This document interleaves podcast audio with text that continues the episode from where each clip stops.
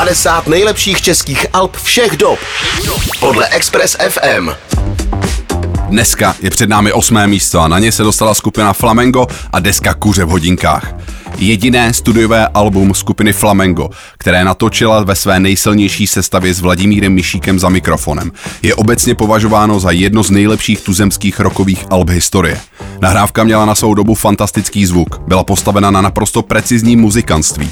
Žánrově se pohybovala někde mezi jazzrockem a psychadelí a v kontextu ponurých 70. let zněla velice svobodně. Deska držela krok s tím, co se tehdy dělo v zahraničí a Flamengo navíc dokázali, že taková hudba funguje i s českými texty. Ostatně o ty se postaral ten nejpovolanější, Josef Kajnar, jeden z naprostých klasiků české poezie, který se ale bohužel vydání desky už nedožil.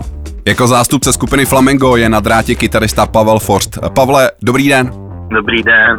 Co vás jako první napadne, když se řekne kuře v hodinkách?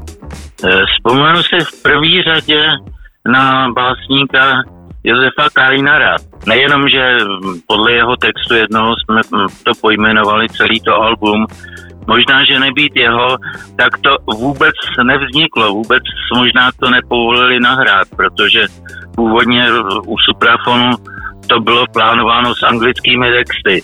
Jenže se změnou politické situace najednou Suprafon prohlásil tak anglicky teda ani omylem a víceméně no, to vypadalo, že to možná nebude vůbec ta možnost.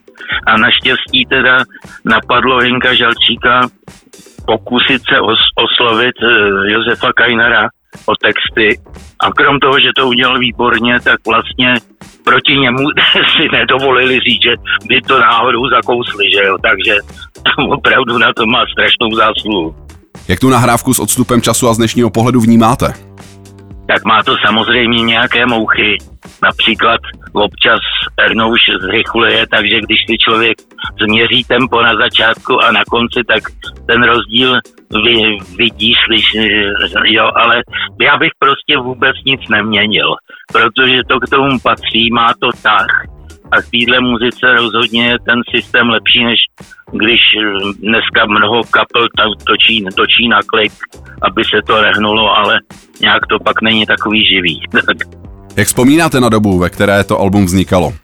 No, už to byl takový soumrak. Tady naštěstí ve studiu jsme byli úplně v pohodě, mimo jiné strašně proto taky, že jsme měli to štěstí, že nám přidělili posádku Petra Kocveldu, zvukaře a Honzu Spálenýho jako hudebního režiséra, kteří oba jako mm, na tom mají hrozně velkou zásluhu.